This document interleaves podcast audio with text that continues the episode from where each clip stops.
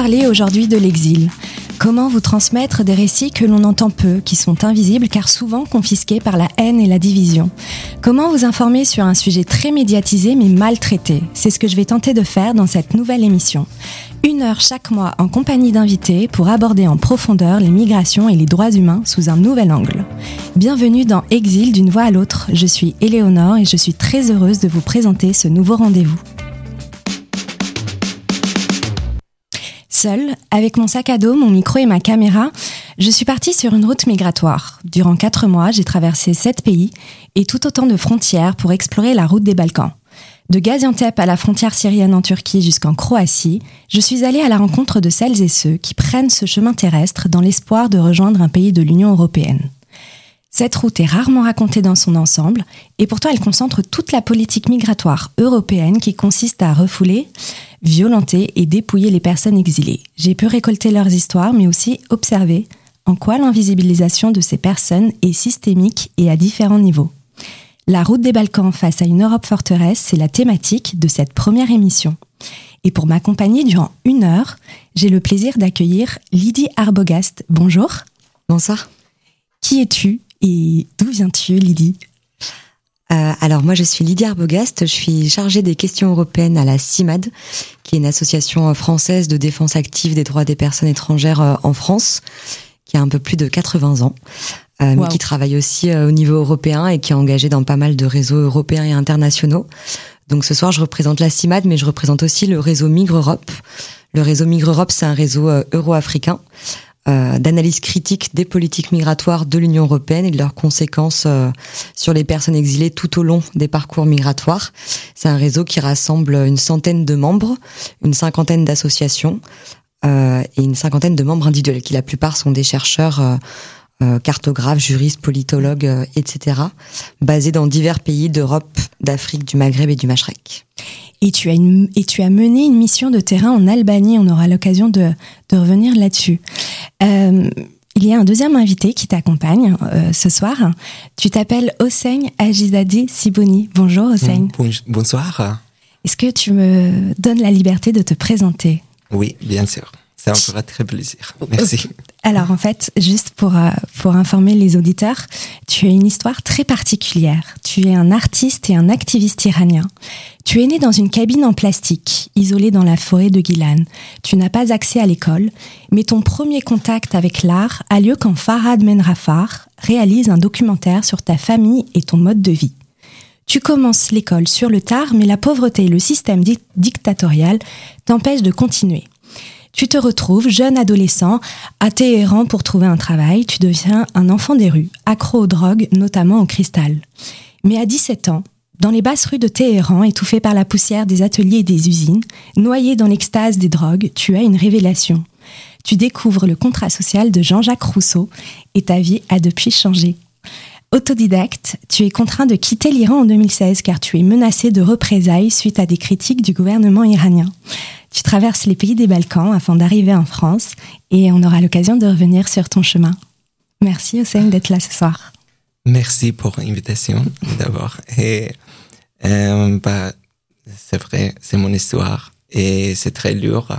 C'était très dur, mais je suis content aujourd'hui. Je suis ici avec vous et en plus, je suis très content. Je suis en France. Bravo. Mmh. voilà, je voulais un peu euh, présenter euh, le contexte et un peu ton histoire pour comprendre euh, tout le chemin que tu as parcouru.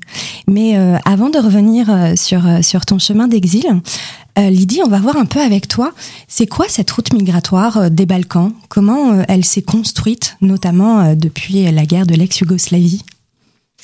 Alors on parle de la route des Balkans depuis depuis pas mal d'années maintenant.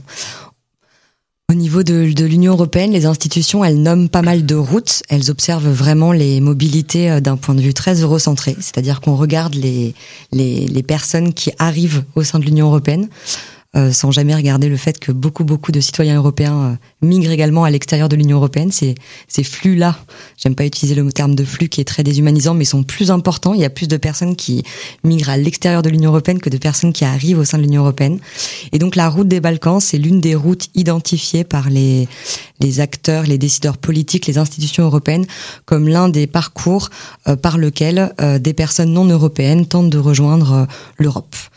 Euh, donc on pourrait aussi parler de la route de la Méditerranée centrale qui fait beaucoup l'actualité en ce moment euh, avec euh, l'arrivée à la frontière sud de l'UE en Grèce et en Italie, il y a la route de l'Atlantique avec des départs plutôt des côtes ouest africaines vers les îles Canaries en Espagne. La route des Balkans, c'est la zone située un peu entre l'Orient et l'Occident au milieu de l'Europe. On parle un peu d'enclave au cœur du continent européen puisqu'on a plusieurs pays des Balkans, notamment la Roumanie, la Bulgarie, qui ont accédé à l'Union européenne euh, il y a pas mal d'années maintenant. Le dernier État à avoir rejoint, c'est la Croatie en 2013. Euh, donc on a plusieurs pays des Balkans. Euh, souvent quand on parle de la route des Balkans, on parle de l'Albanie, de la Macédoine du Nord, du Kosovo, du Monténégro, de la Serbie, de la Bosnie-Herzégovine et de la Slovénie, de ces pays-là. et des personnes qui arrivent par la Grèce, par la Turquie et la Grèce, au début par le sud de cette route, et qui, et qui arrivent après au sein de l'Union européenne en poursuivant leur route vers l'Europe de l'Ouest. Et depuis euh, quelle année elle est redevenue un peu centrale et on a commencé vraiment à s'y intéresser? En réalité, euh, l'Union européenne s'y intéresse depuis 1990. Euh, C'est vraiment le, le, début de la politique migratoire européenne et de ce qu'on appelle euh, l'externalisation de la politique migratoire de l'Union européenne. C'est lié à, à, plusieurs événements politiques simultanés. 1990, ça correspond à la chute de l'ex-URSS. Et puis aussi là, on parle de la route des Balkans, à l'éclatement de, de, de la Yougoslavie, puisque tous ces États constituaient le royaume de, de, Yougoslavie, puis après la fédération de Yougoslavie. Donc il y a l'éclatement de l'URSS, la chute de l'ex-Yougoslavie, euh, qui provoque euh, des guerres très très meurtrières et des, des millions de déplacés, de réfugiés euh, depuis ces pays-là vers l'Europe de l'Ouest. Et en parallèle, il y a la construction de l'Union européenne et notamment de l'espace Schengen. Et quand l'Union européenne construit l'espace Schengen, donc cet espace de liberté de circulation entre les États européens, elle commence à fermer sa frontière extérieure avec voilà le principe de euh, on abat les frontières à l'intérieur, on renforce la frontière à l'extérieur, et du coup elle cherche à développer des moyens de contrôler les mobilités qui chercheraient à rentrer dans le territoire européen. Donc la route des Balkans, elle se construit en tant qu'objet politique du point de vue des institutions européennes depuis les années 90 et on en a beaucoup réentendu parler en 2015 au moment de la mal nommée crise migratoire euh, puisqu'il y a pas mal de personnes à ce moment-là, notamment des personnes syriennes qui ont emprunté cette route au même titre que d'autres.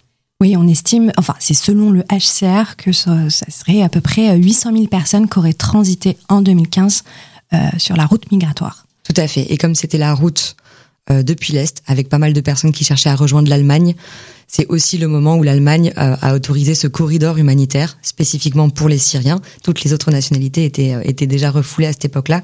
Mais donc c'est devenu un peu un, un, symbole et, et, et un objet politique euh, compréhensible pour beaucoup beaucoup de personnes à partir de 2015. Avant, le grand public euh, connaissait pas forcément la route des Balkans, si on compare avec la Méditerranée par exemple. Il faut dire aussi qu'en 2016, cette route a été fermée.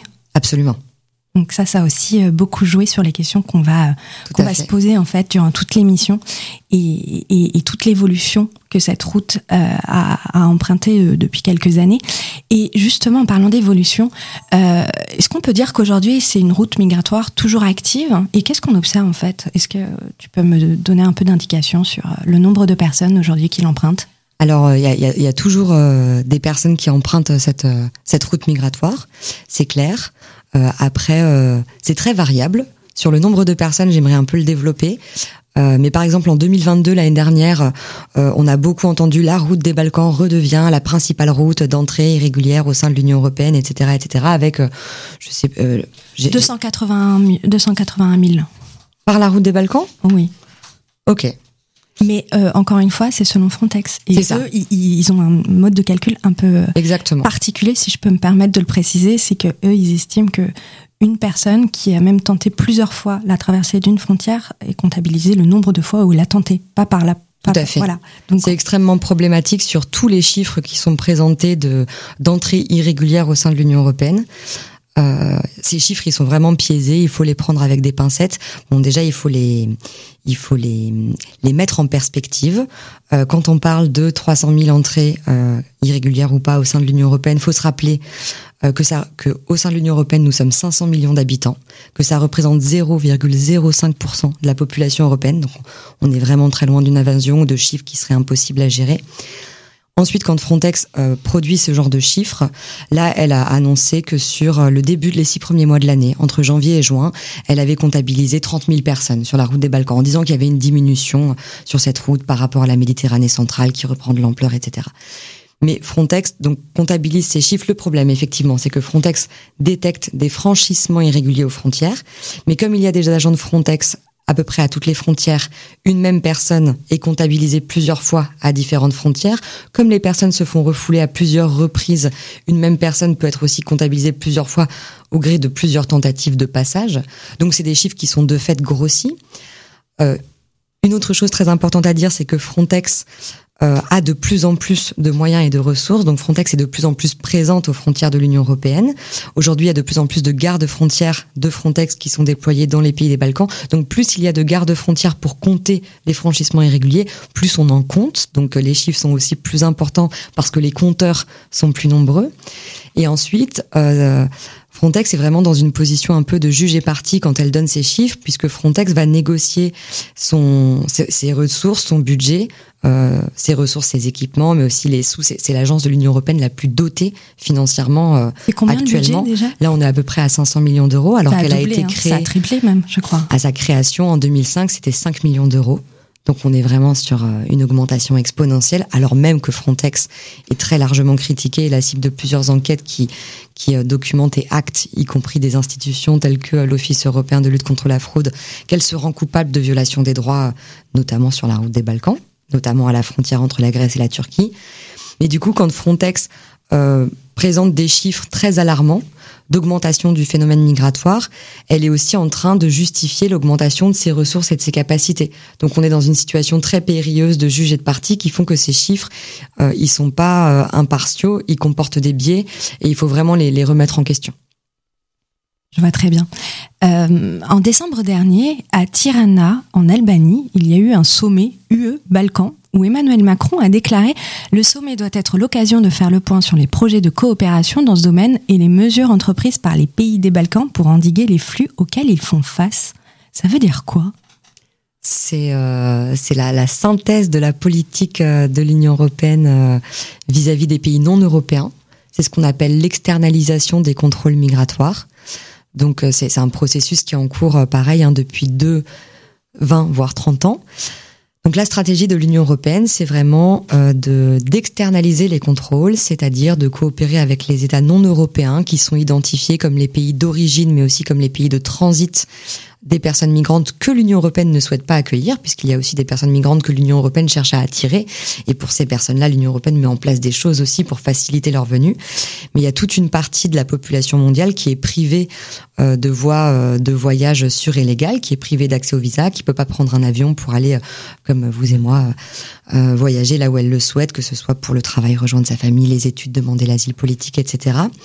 Et donc l'Union européenne négocie avec ces États-là le fait qu'ils opèrent des contrôles migratoires et qu'ils empêchent les personnes, soit qu'ils endiguent les flux migratoires, donc ça veut dire empêcher les personnes de partir à la base dans les pays d'origine, euh, ou alors euh, euh prévenir euh, les, migrations, c'est-à-dire arrêter les personnes lorsqu'elles sont sur leur route. Donc ça, c'est euh, avec les pays de transit. Donc c'est vraiment comment on délègue le contrôle à d'autres États que l'Union européenne pour que ces contrôles se fassent bien en amont de la frontière de l'Union européenne. Donc on a une délocalisation et une externalisation du contrôle migratoire euh, qui passe par un marchandage euh, très fort qui se fait avec de nombreux États, euh, qui se fait avec les États africains, beaucoup avec une conditionnalité de l'aide publique au développement, mais qui se fait avec les États des Balkans à travers un autre outil de marchandage qui là est le processus d'adhésion à l'Union européenne. Ça fait plus de 20 ans euh, que l'Union européenne fait miroiter aux pays des Balkans la perspective d'adhérer un jour à l'Union européenne et de pouvoir un jour rejoindre l'espace euh, européen. Pour l'Albanie, c'est un processus qui a commencé il y a 23 ans. Donc ça paraît euh, assez illusoire aujourd'hui de se dire que l'Albanie un jour va réussir à, à vraiment intégrer l'Union européenne parce qu'en tout cas, on l'a fait patienter depuis longtemps. Euh, mais en attendant, l'Union européenne du coup demande à ces États-là, dans le cadre du processus d'adhésion à l'UE, de euh, s'aligner sur les normes communautaires, donc sur l'acquis communautaire, donc euh, de développer des politiques d'alignement avec l'Union européenne. Et la politique migratoire est un grand pont de ce processus d'adhésion. Donc on demande à ces États-là de s'aligner en matière de politique de visa, de contrôle aux frontières, d'accepter Frontex notamment sur leur territoire, de créer des centres de rétention, de mettre en place tout un tas de choses. On est clairement sur un chantage migratoire en fait. On est sur un chantage migratoire et un, ouais, et un marchandage qui se fait entre, entre l'Union européenne et les États non européens, et où finalement les personnes exilées deviennent un peu euh, la, monnaie d'échange et le, se retrouvent au cœur d'un marchandage. Et les droits fondamentaux, les situations individuelles de personnes sont complètement ignorées, et puis on, on oublie absolument les, les, la diversité des parcours individuels et des parcours de vie euh, euh, qui sont traversés par ces politiques-là, qui sont extrêmement violentes et répressives. Oui, ben justement, en parlant de trajectoire individuelle, euh, Hossein, tu as quitté l'Iran en quelle année? En janvier 2016. En janvier 2016.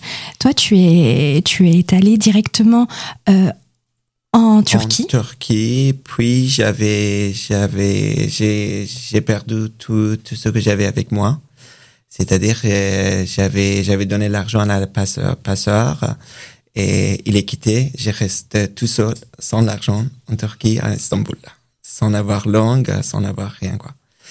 Et après, j'ai, euh, en 2017, il y avait un, un mouvement politique en Iran euh, contre le régime dictatorial en Iran. Et c'est pour ça les gouvernements, il a négocié avec les gouvernements de Serbie et ils ont pris de de, euh, de la droit de visa et les Iraniens, ils peuvent quitter l'Iran sans, sans visa de aller en Serbie. C'est pour ça que tu es allé directement Moi, je suis allé directement en Serbie. Mais avant ça, j'étais en Géorgie aussi. J'ai cherché des, des, des, chemins pour, euh, pour arriver en France. Mais euh, j'ai passé par les rues de Balkan de, de Serbie. J'ai commencé à Serbie. Et il s'est passé quoi en Serbie? Je sais que tu as essayé de, traverser la frontière entre la Serbie et la Bosnie euh, plusieurs fois et tu t'es fait arrêter et tu t'es retrouvé en prison. Est-ce que tu peux nous raconter pourquoi et comment ça s'est passé? Euh, oui, en fait, c'était la première fois j'ai j'ai essayé de passer par les les frontières de Hongrie, mais j'ai arrêté par les polices de Croatie il m'a envoyé encore au Serbie à Belgrade et à Belgrade il m'a envoyé à Perchievo c'est c'était un petit camp mais tout fermé euh, sur les frontières de Macédonie euh, et entre euh, Serbie. Et là-bas j'ai resté quelques mois et puis j'ai j'ai cherché d'autres choix et j'ai trouvé de les, euh, les chemins de de Bosnie euh, j'ai essayé de passer euh, la frontière de Bosnie. J'ai arrêté par les polices de Serbie et ils m'ont envoyé en prison. Et j'ai resté dix jours en prison et c'était, c'était vraiment, c'était dix jours, c'était très très dur parce que j'étais attaqué par les insectes et j'étais malade euh, en prison et j'étais végétarien, j'étais vegan et j'avais pas trouvé des, des, des, des, choses à manger. Mais c'était la, la période, c'était 2018, c'était la, euh, c'était le, le foot de Coupe du Monde entre France et Croatie. Et, j'ai essayé, j'ai regardé sur les télé qui était pas pas pas vraiment montré ce que s'est passé mais j'avais attendu les voix et j'avais j'avais attendu de de que France il va gagner quoi. Et ça c'était le dernier jour et après j'ai sorti de de prison et il m'a donné un papier que je dois quitter Serbie. Sinon il m'enverra en, en Iran. Et c'est-à-dire c'est il, il peut faire de déport déport oui, il et, te déporter. Euh, oui, mais après j'ai essayé encore, j'ai essayé de passer les frontières et cette fois j'ai reçu de passer les frontières. Je suis allé en Bosnie, je suis allé en Sarajevo, j'ai dormi plusieurs euh, nuits dans les rues de Sarajevo. Juste pour revenir sur la frontière entre la Serbie et la Bosnie, tu es passé par euh, par quel point exactement Tu peux nous par, dire? hmm, C'était c'était une ville. Euh, vraiment j'ai oublié. Comment il s'appelle? comment il s'appelle? Euh, tu, tu, peux nous dire tu es passé euh, à pied? Comment ça s'est passé le, franchissement de la frontière? En fait j'ai pris la, la route de train entre Serbie et Bosnie, c'était très dangereux parce que c'est la route c'était c'était passé sur les sur les rivières qui étaient la frontière de de Serbie et Bosnie quoi. Ok, du coup tu es arrivé à Sarajevo tout seul, sans argent. Oh, sans argent toujours. c'est passé quoi à Sarajevo? Bah, bah, je reste quelques jours à Sarajevo. J'ai dormi dans les dans les rues et j'ai trouvé des amis qu'on se connaissait à Serbie dans, les, euh, dans, dans, dans, les camps. Dans le camp de Preševo, ouais. Ah oui, à Preševo, exactement. Et bah après, euh, on a décidé d'aller au à Bihać. C'était la euh, la ville de frontière entre Bosnie et Croatie. Croatie. Bah on a pris de euh, de billets de bus c'était pas cher.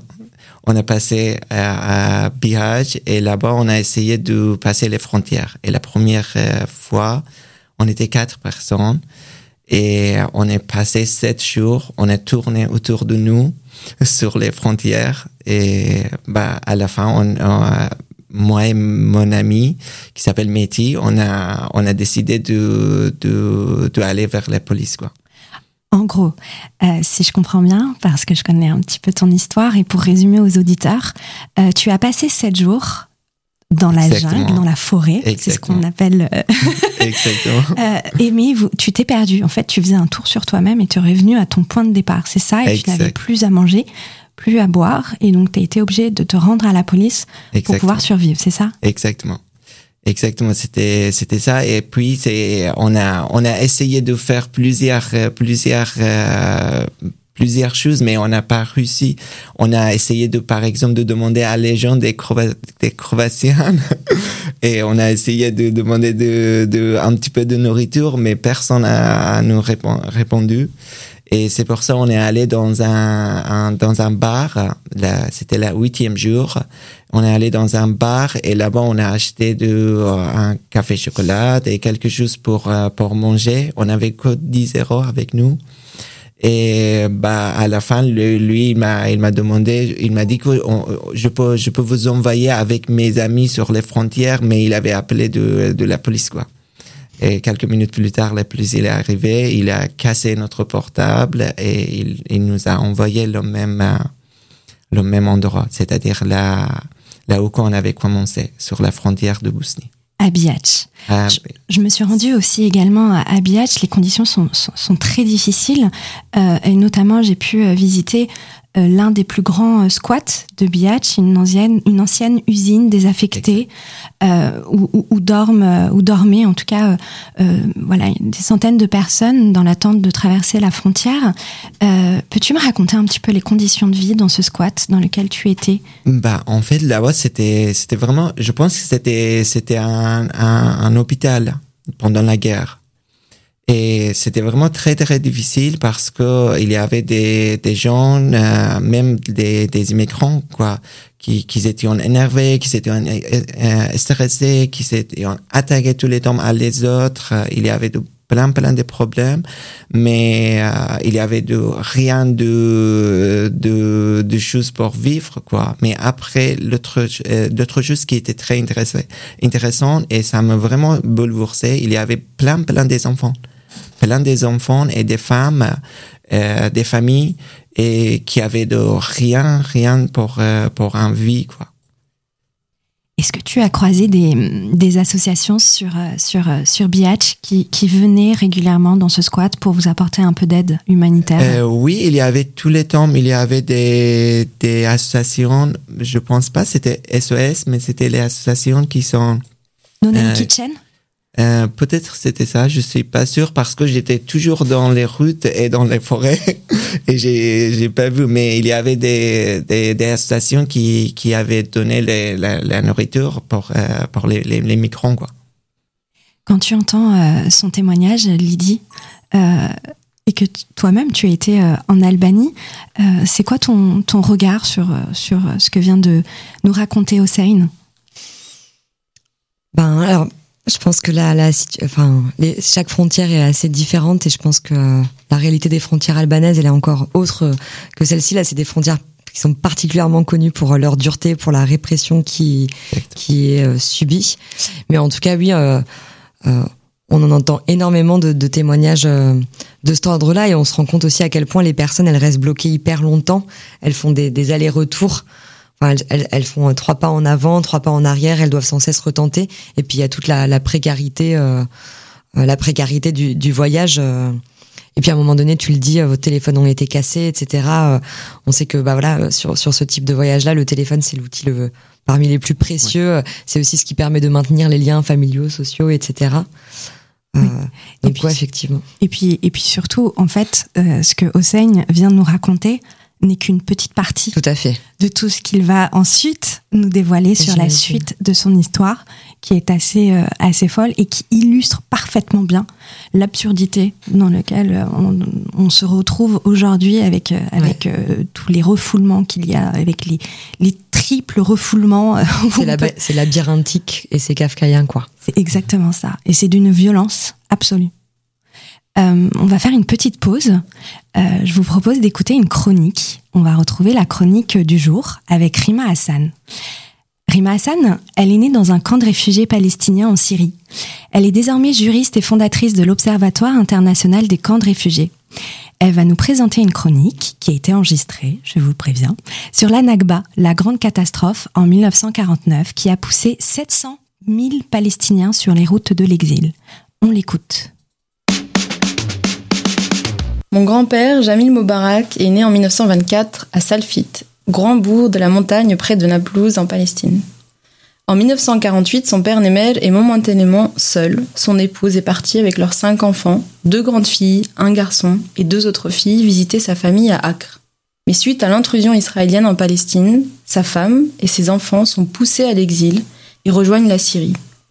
Dès qu'il l'apprend, mon grand-père part les rejoindre près d'Alep et c'est un long voyage d'exil de plusieurs mois, le plus souvent à pied. Cet épisode qu'a vécu mon grand-père, c'est celui de la Nakba, la catastrophe en arabe littéraire. Cet épisode va concerner près de 800 000 Palestiniens qui seront expulsés de leurs terres en 1948, 800 000 Palestiniens sur 1,4 million à l'époque. Ces Palestiniens vont être accueillis dans les pays frontaliers, la Syrie, le Liban, également la Jordanie. À ce jour, ils ne bénéficient toujours pas de la possibilité de rentrer en Palestine, bien que leur droit au retour est consacré par les résolutions de l'Assemblée générale des Nations unies. La résolution 194 prévoit en effet qu'il y a lieu de permettre aux réfugiés qui le désirent de rentrer dans leur foyer le plus tôt possible et de vivre en paix avec leurs voisins, et que des indemnités doivent être payées à titre de compensation pour les biens de ceux qui décident de ne pas rentrer dans leur foyer, et pour tout bien perdu ou endommagé lorsque, en vertu des principes du droit international ou en équité, cette perte ou ce dommage doit être réparé par les gouvernements ou autorités responsables. On parle de perte à juste titre puisque l'Anakba, c'est 532 villages qui seront totalement rasés et détruits. Les Palestiniens qui sont réfugiés au Liban, Syrie et Jordanie vivent pour plus de 33% d'entre eux dans des camps de réfugiés, des Palestines par défaut. On dénombre 58 camps de réfugiés, certains qui sont en Cisjordanie, donc 19 en Cisjordanie, 8 dans la bande de Gaza, 12 au Liban, 10 en Jordanie et 9 en Syrie. Ma famille a été installée dans le camp de Nerab, à Alep.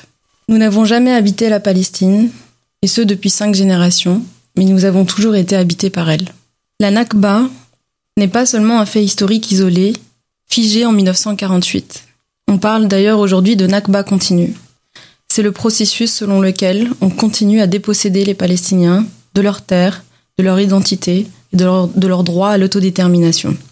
Ce processus perdure aujourd'hui avec la politique de colonisation et d'occupation des terres palestiniennes.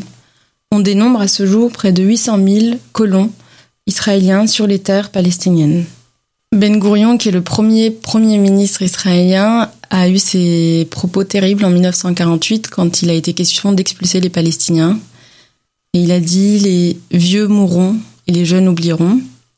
C'est tout l'inverse qui s'est passé dans les camps, puisque ces camps, comme je disais, sont devenus presque des Palestines par défaut, et où chaque personne se resitue dans la Palestine, dans un village, dans un quartier, au vu de la mémoire euh, palestinienne qui est très, euh, qui se transmet de génération en génération.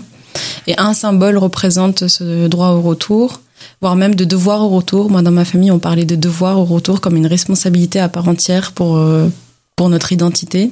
Pour la survie de notre identité, qui est cette clé. On l'appelle d'ailleurs la clé du retour. C'est la clé avec laquelle nos grands-parents et nos arrière-grands-parents ont quitté la Palestine, qui est la clé de leur maison, de leur foyer, et qui, euh, bien que leur foyer soit aujourd'hui détruit, n'existe plus, puisque la Nakba, c'est 532 villages qui ont été détruits. Euh, cette clé symbolise le retour euh, non plus dans une maison, puisqu'elle n'existe plus pour beaucoup, mais le retour sur une terre de laquelle ils ont été déracinés. Rima vient de nous parler de la clé comme symbole du droit au retour et de l'espoir qui perdure pour tous les Palestiniens.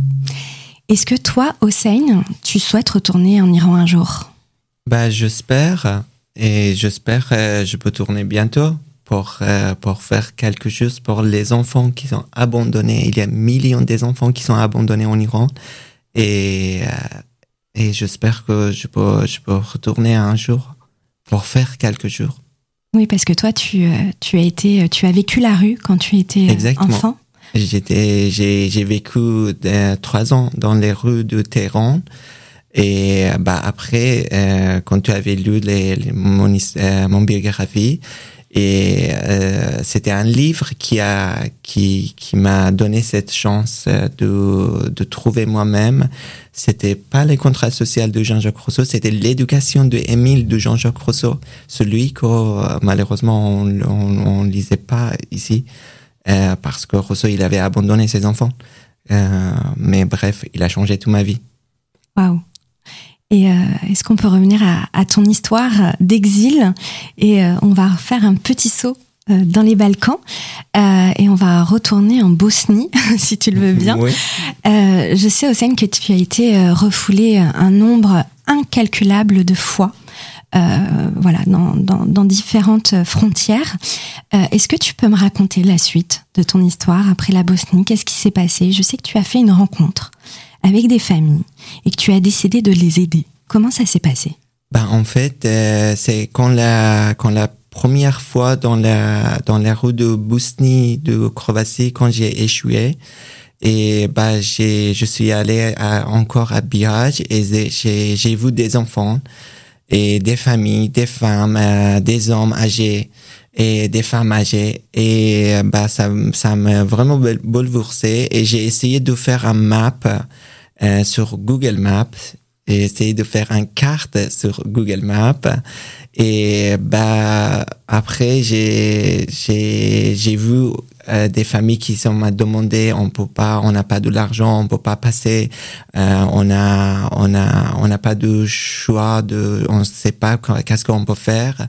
Bah j'ai essayé de de l'aider des des familles afghanes euh, parce que c'est pour pour moi c'est très très important euh, bah, il y a des années des Afghans, euh, des, des Afghans, euh, elles ont, elles ont dans, dans les roues de, de, de, de migration, quoi. Et là-bas, quand j'ai vu des enfants, j'ai essayé de, de, de, les, de les aider. Et on a essayé de passer encore euh à pied vers Italie. Mais on a, on a marché huit jours cette fois. Et dans les rues, il y avait des, euh, il y avait pas, on n'avait pas de nourriture, on avait fini tout ce qu'on avait euh, avec nous, et il n'y avait pas de loup, et on, on a trouvé des loups très très mauvaises dans les dans les rues, euh, dans les petites routes, dans les forêts.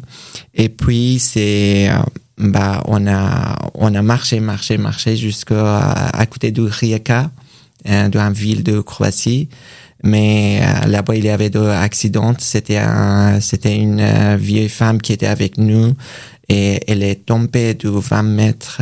Euh, elle est tombée sur un pierre. Elle a cassé son dos.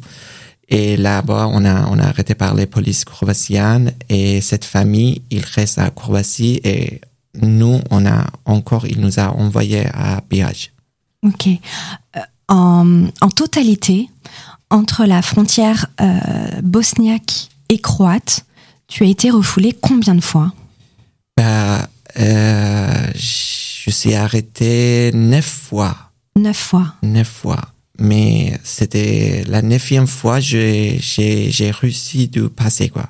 C'était vraiment j'avais j'avais senti de euh, de coucher quoi c'est c'est vraiment c'est pour moi c'est c'était ça. J'ai j'avais senti que je suis enceinte et je je dois aller en France pour euh, pour pour naître mon petit enfant de de l'intérieur quoi.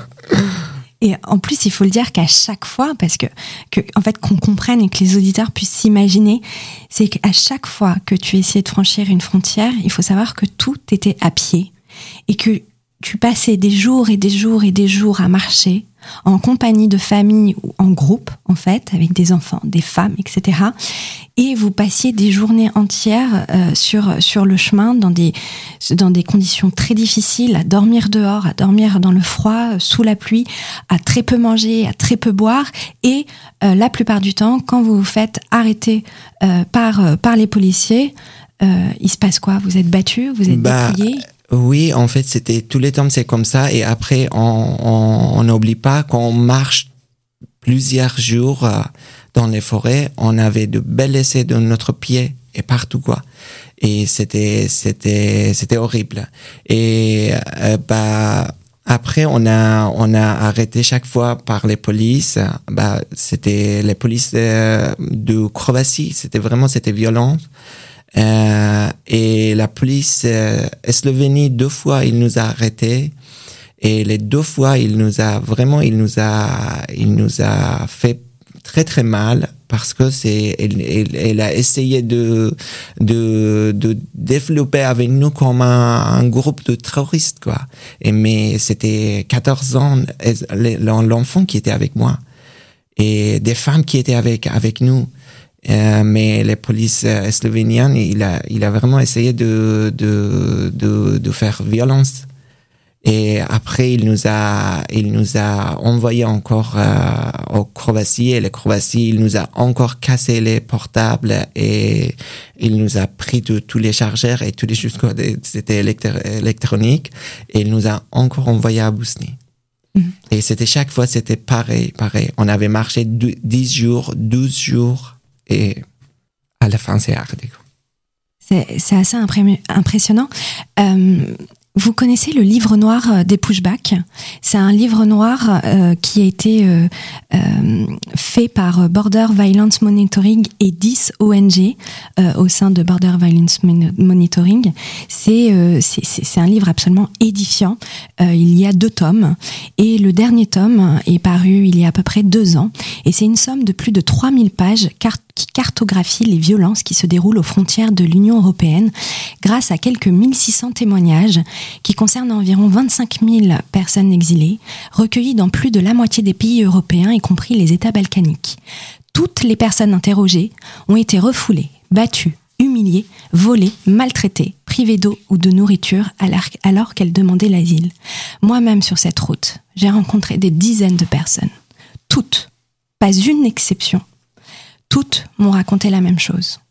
Toutes m'ont raconté euh, la violence, euh, parfois déshabillées, la main sur les, la, main sur euh, les mains sur la tête, etc. Enfin, des situations où qu'il est difficile de raconter, qu'il est même voilà, c'est très compliqué et même et même qu'il est difficile de de, de récolter parce que les gens sont souvent traumatisés et, et ne veulent pas, pour la plupart du temps, être essentialisés à cette période de leur vie où ils se sentent humiliés véritablement. Euh, et pourtant, les refoulements sont interdits dans le droit européen et international, car ils violent la Convention de 1951 relative au statut euh, des réfugiés. Mais sur le terrain, clairement, c'est une autre histoire. Est-ce que euh, toi, Lydie, tu peux nous dire si cette externalisation des frontières et avec tous les témoignages qu'on vient d'avoir, et surtout celui de Hossein, est-ce que cette externalisation fonctionne? Alors elle, elle fonctionne pas du tout du point de vue des objectifs qui sont ceux affichés par les États européens et l'Union européenne, puisqu'ils disent que l'objectif c'est de, enfin l'objectif c'est quand même donc d'endiguer les migrations, puis de prévenir les migrations irrégulières euh, à destination de l'Union européenne. Et puis maintenant cette politique elle dure depuis euh, plus de 20 ans, donc on a on a du recul. Et, et c'est comme si euh, l'Union européenne et les États européens ne tiraient absolument pas les leçons de l'échec de ces politiques migratoires euh, mortifères depuis 20 ans, qui échouent totalement, et ça se voit dans, dans le récit que tu nous partages, mais également dans celui de nombreuses autres personnes. Ces politiques-là, répressives et violentes, elles échouent totalement à dissuader les personnes de poursuivre leur parcours euh, et leur vie, parce qu'en réalité, elles sont en train de vivre leur vie aussi au gré. Comme ces parcours s'étalent sur des années, enfin, c'est quand même des parcours de vie. Euh, un parcours d'exil au milieu d'un parcours de vie. Donc elles échouent totalement à dissuader les personnes de tenter de franchir les frontières pour poursuivre leur vie et leurs objectifs. Euh, par contre, elles ont un impact très concret. Il y a une volonté vraiment de la politique migratoire européenne de dissuader les personnes, de décourager les personnes, donc ça ne fonctionne pas. Mais euh, ce que ça provoque, c'est que les parcours y sont modifiés. Euh, les personnes, elles sont contraintes de modifier leur itinéraire, de faire demi-tour pour éviter les contrôles, d'emprunter des routes plus dangereuses donc on voit les personnes emprunter des, routes montagneuses, monter de plus en plus haut dans les montagnes pour éviter les contrôles, avec euh, souvent des chutes, des cas d'hypothermie. Ça augmente le taux de létalité de la frontière, ça augmente le nombre d'accidents graves et de décès euh, aux frontières. Donc on est dans une politique de non-accueil, mais aussi une politique de laisser mourir. Euh, qui parfois se transforme même en, politique de permis de tuer, puisqu'à certaines frontières, on a quand même des violences qui vont jusque-là, avec des personnes qui sont laissées aussi à, la, mort. Hein. Concrètement, il faut, faut le, dire, et puis c'est largement documenté. Il y a des, il y a des vraies violences. Donc, on a des modifications d'itinéraire qui rendent les, qui contraignent les personnes à emprunter des routes plus dangereuses euh, au péril de leur vie. Et puis, on a aussi euh, une politique qui finalement nourrit complètement un business qui est celui des passeurs. On entend très très souvent les déclarations politiques et puis encore très récemment celle celle de Gérald Darmanin en France, mais aussi de la de la Commission européenne qui disent sans cesse euh, euh, ces horreurs, ces drames sur les routes. Euh, voilà, c'est c'est la faute des passeurs. On a l'impression que c'est vraiment la responsabilité des passeurs, des réseaux de, de, de criminels, de trafiquants incroyables, hyper bien organisés.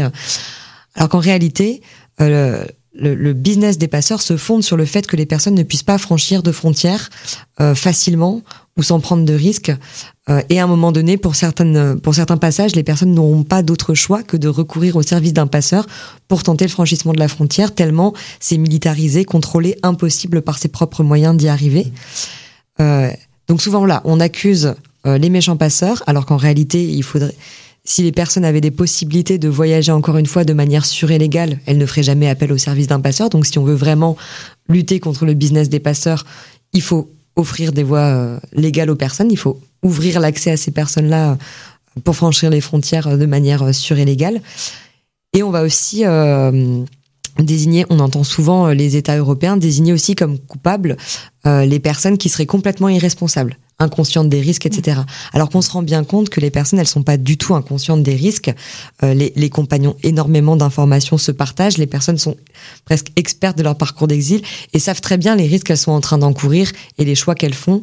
Euh, mais en réalité, il n'y a pas d'autre choix et on ne, on ne leur laisse pas d'autre choix. Donc on est dans une politique d'externalisation qui ne fonctionne pas du point de vue des objectifs affichés, mais par contre qui fonctionne euh, dans, dans le de la manière la plus terrible qui soit, c'est-à-dire qu'il y a quand même euh, moins de personnes qui arrivent puisqu'il y a des personnes qui décèdent en route et euh, des personnes qui prennent des années et des années à atteindre leur destination euh, et qui parfois vont se faire expulser et retourner dans leur pays d'origine avant même d'avoir pu atteindre cette destination avec des conséquences dramatiques. Ouais, c'est vrai. La plupart des personnes que j'ai rencontrées sur la route des Balkans, pour la plupart, ils étaient sur cette route depuis des mois, voire même des années. Hein. C'est très rare les personnes hein, mm. qui passent euh, en, deux trois mois. C'est très très rare. C'est très très rare.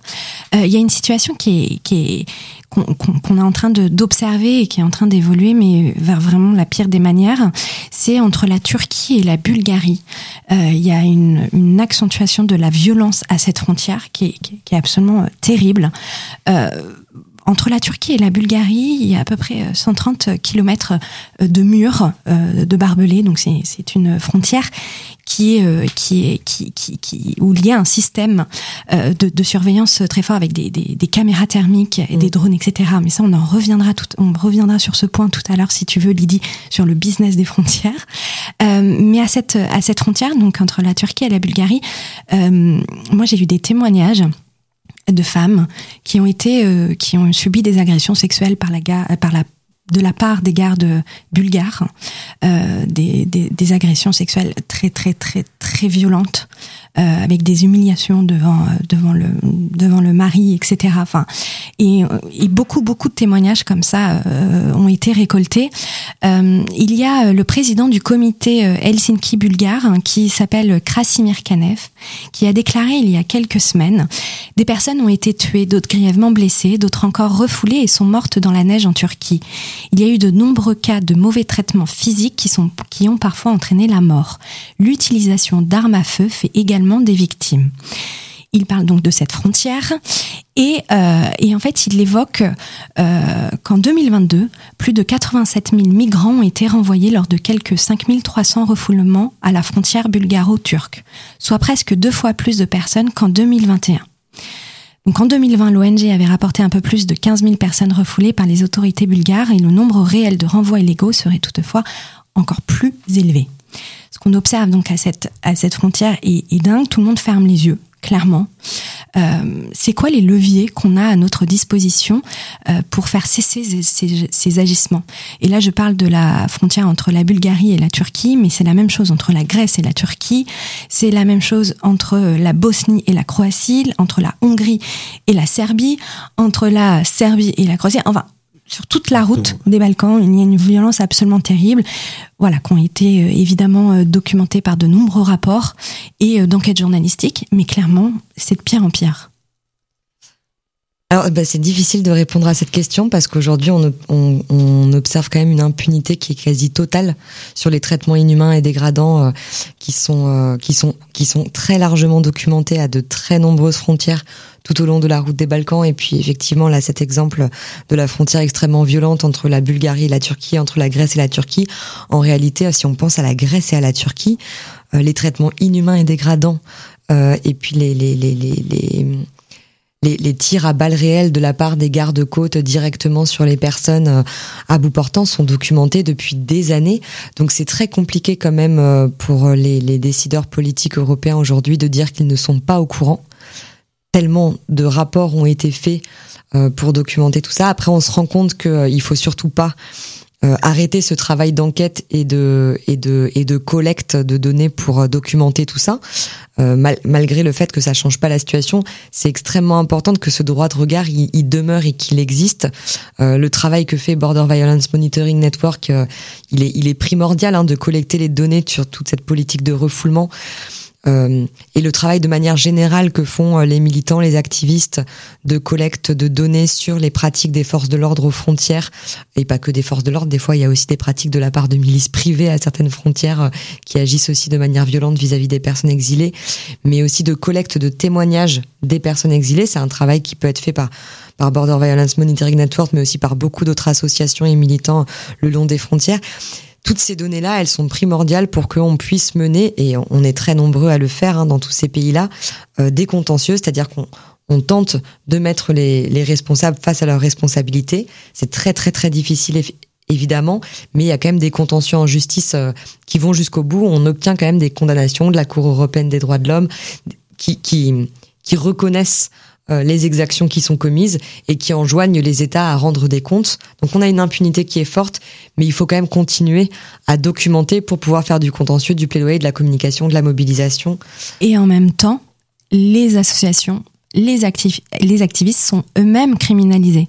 Et les journalistes aussi. C'est-à-dire que euh, à la frontière entre la Grèce et la Turquie, c'est une frontière militarisée, c'est une zone rouge, on ne peut pas y accéder. J'y ai essayé, absolument impossible. Je connais des journalistes qui ont été en prison pour ça pour avoir mis les pieds dans cette zone. Et donc justement, c'est tellement difficile de documenter. Euh, je pense à l'association Josour, euh, Josour euh, qui, qui a des membres qui ont, qui ont eu des, des procès pour juste avoir documenté tout simplement ce qui se passait à cette frontière.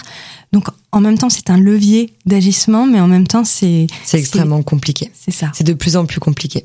On est d'accord. C'est de plus en plus compliqué. Il y a vraiment ouais, une, une criminalisation euh, qui est d'abord celle des personnes migrantes, mais qui s'étend aux personnes qui viennent en solidarité des personnes migrantes, qui rendent euh, tout ce travail-là extrêmement difficile. Moi, je pense aux enquêtes incroyables du collectif Lighthouse Reports, qui ont quand même permis de, de, ouais, de révéler au grand jour euh, bah, l'utilisation de cette cage, de cette cage à la frontière bulgare, notamment sous les yeux de l'agence Frontex.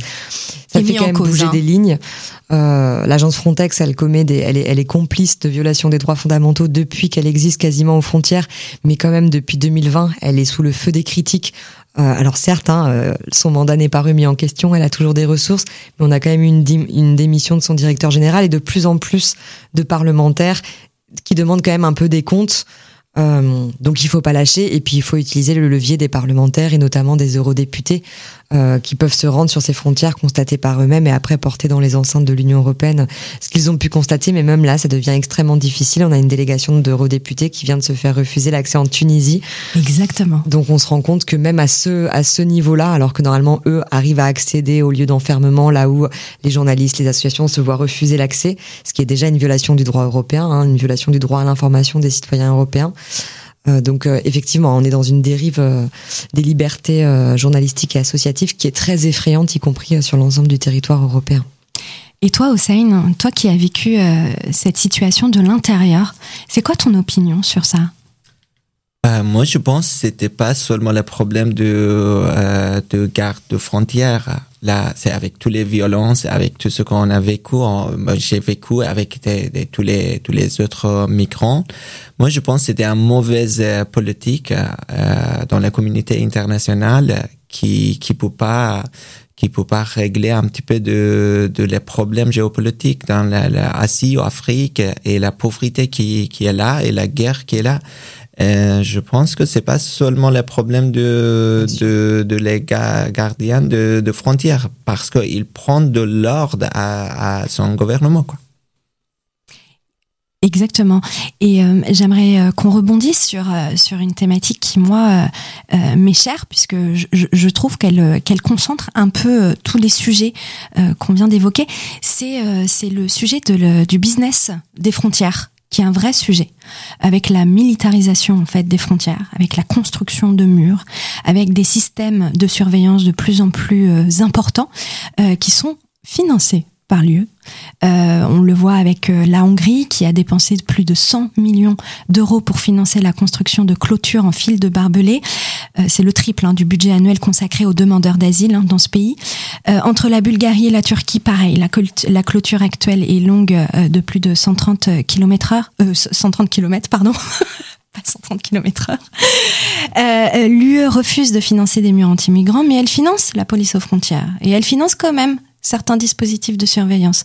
Euh, mais en fait, ces dispositifs-là ne font qu'accentuer les difficultés pour les personnes, empêchent les personnes exilées de faire une demande d'asile, et, etc. Et donc, on est dans un système où, en fait, euh, les personnes prennent de plus en plus de risques, comme tu le disais tout à l'heure.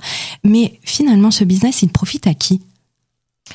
Alors effectivement, il y a tout un profit de la frontière qui s'est énormément développé euh, ces dernières années, puisque euh, les, États ont été tout le temps de plus en plus friands de, technologies de contrôle toujours plus sophistiquées. Enfin, on voit quand même se développer des, des drones hyper sophistiqués, mais il y a des projets à l'échelle de l'Union européenne euh, de chiens renifleurs mécaniques, de robots aux frontières, donc de, de technologies de contrôle extrêmement déshumanisantes aussi et de plus en plus intrusives, de plus en plus répressives et dangereuses. Tout ça représente une manne financière incroyable incroyable. Et donc, on a des entreprises qui sont des entreprises de sécurité privée euh, du secteur de l'armement et de la sécurité qui euh, se sont, qui ont commencé à se spécialiser et à développer des technologies de contrôle aux frontières. Et donc, il y a tout un, effectivement, tout un business du contrôle migratoire qui s'est développé et des entreprises qui profitent de toute cette manne financière. Parce que quand on regarde les montants euh, que les budgets européens allouent au contrôle migratoire, c'est énorme, donc ça représente un profit énorme. Et, c'est incroyable parce que du coup, ça n'a aucune efficacité du point de vue de la politique qui est menée. Mais effectivement, il y a des collusions aussi entre secteur public et secteur privé qui sont énormes. Donc effectivement, à qui profitent les frontières Il y a un vrai sujet. Il y a des profiteurs du business de la frontière, c'est clair. Toi, Hossein, tu, tu l'as vu, euh, ces, ces, ces, systèmes de surveillance de près? Oui, bien sûr. J'ai passé les frontières. J'ai vu cet, euh, cet système, bien sûr. Mais après, euh, moi, je pense c'est pour moi, c'est d'autres choses. C'est c'est euh, que je peux parler d'eux. Euh, c'est pas c'est pas cette business parce que je, euh, il y a partout quoi. Mm. Et même euh, même aux États-Unis, entre Mexique et les États-Unis, exactement, c'est c'est c'est c'est le même. Et on on sait bien pourquoi ils ont fait cette frontière. Et mais après, je pense c'est pas c'est pas un sujet que je peux parler d'eux. Juste pour réagir à ce que tu disais avant, que l'Union européenne affirme beaucoup euh, qu'elle refuse de financer les murs anti-migrants.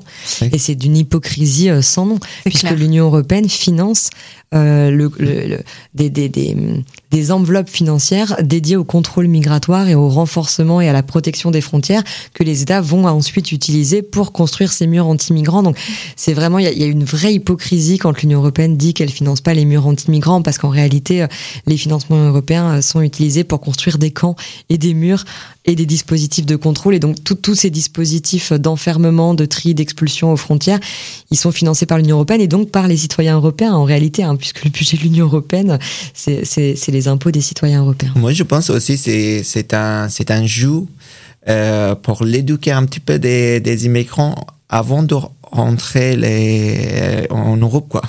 C'est, je pense. Euh, euh, tu, tu, veux dire quoi par là? Éduquer. Bah, Je voudrais dire euh, qu'avec tout ce qu'on a passé là-bas, avec tout ce qu'on a, on a vécu là-bas dans, dans cette rue, on, on aime bien de, de la pays qu'on est entré pour, euh, pour demander asile bah on se voit pas la même violence que que il est il est il est à Serbie. Il est à, dans les rues de Balkan dans le pays de avant de notre euh, notre pays qu'on va demander d'asile quoi. Là on a on a essayé de aimer cette pays cette pays parce qu'on va on voit pas le même le même violence Euh, je pense après il y a il y a des euh, il y a des d'autres questions aussi mais c'est pour moi c'est c'est un, petit peu de question aussi c'est pourquoi euh, les les Européens ou les pays européens ils peuvent pas euh, ils voudraient pas ou il est il pas essayé de régler un petit peu de de les problèmes qui qui est qui est dans dans les routes du Balkan quoi. Mais justement, euh, justement, pour rebondir sur ce que tu dis, Oseigne, euh, l'Union européenne veut réformer et, et renforcer son droit d'asile. Annoncé le 9 juin, un accord trouvé par les ministres européens de l'Intérieur va désormais être examiné par le Parlement européen. Pour finir, il nous reste très peu de temps. Lydie, on en est où sur ce pacte? Alors, c'est des négociations qui sont en cours depuis trois ans. Euh, le Parlement, la Commission et le Conseil souhaitent vraiment adopter le pacte euh, avant la fin de cette législature, avant les prochaines élections européennes donc d'ici le début de l'année 2024. C'est une réforme qui va vraiment dans la dans la dans la même logique qui est celle poursuivie depuis des années. Donc c'est une réforme répressive et sécuritaire orientée vers l'endiguement des migrations et l'expulsion des personnes que l'Union européenne considère indésirables. On n'est vraiment pas sur la réforme euh, radicale des politiques migratoires qu'on demande avec euh, une une orientation de tous ces moyens vers une politique d'accueil digne, respectueuse des droits fondamentaux euh, pour une Europe protectrice et solidaire. Donc ce pacte, il est très, euh, il est très dangereux en réalité. Donc ça va pas aller du tout en s'arrangeant en fait? Non. Absolument pas. Et, et toi, Oseigne, juste pour terminer euh, cet entretien, euh, maintenant que tu vis en France, tu es artiste et, et tu, tu es très engagé notamment euh, concernant le droit des femmes euh, iraniennes, celles qui sont emprisonnées par le régime. Euh, avec ton, avec le recul et avec ton regard, tu ressens quoi quand tu repenses à, cette route d'exil? Bah, moi, d'abord, euh, j'aimerais bien te parler d'autres choses aussi. C'est avant de, euh, euh, de que, que j'ai, j'ai, euh, commencé à faire de, de être immigré. Euh, j'avais lu la, la, la, l'histoire de la grande révolution en France, la, la grande révolution française et j'ai lu de, de Rousseau, Voltaire, Diderot, je sais pas, de, de, la, de la littérature classique. Mais tout ça, ça m'a permis de beaucoup de choses pour entrer en France. Et là, je vois des, des, des mouvements en Iran. C'est, c'est pour ça aussi essayé de parler des, des, des, des ces mouvements en Iran de Femme Vie Liberté. Mais après, c'est, c'est pour moi, c'est vraiment, c'est, je vois des choses très euh, très très important et je vois des de ma vie je vois des des des choses qui vont arriver dans ma vie parce que j'ai je sens plus plus libre et plus plus égal Merci Hossein, merci beaucoup. J'aurais beaucoup aimé euh, t'entendre euh, pour euh, raconter la suite de ton histoire, mais on aura l'occasion une autre fois de, de t'écouter. je voudrais vous remercier pour cette première émission et merci à toi Lydie Arbogast. on peut retrouver ton travail pour la CIMAD, la note que tu as écrite aussi sur l'Albanie. On peut retrouver également ton travail Hossein sur les réseaux sociaux, Hossein Agizadeh Siboni, pour découvrir œuvres et on se retrouve le 17 octobre prochain pour une prochaine émission qui va concerner la Tunisie. Voilà, je mettrai euh, les liens euh, de vos réseaux sociaux et de vos travaux euh, sur, sur Specto Studio et Radio Ems. Merci de m'avoir écouté. C'était magnifique de vous avoir. À bientôt.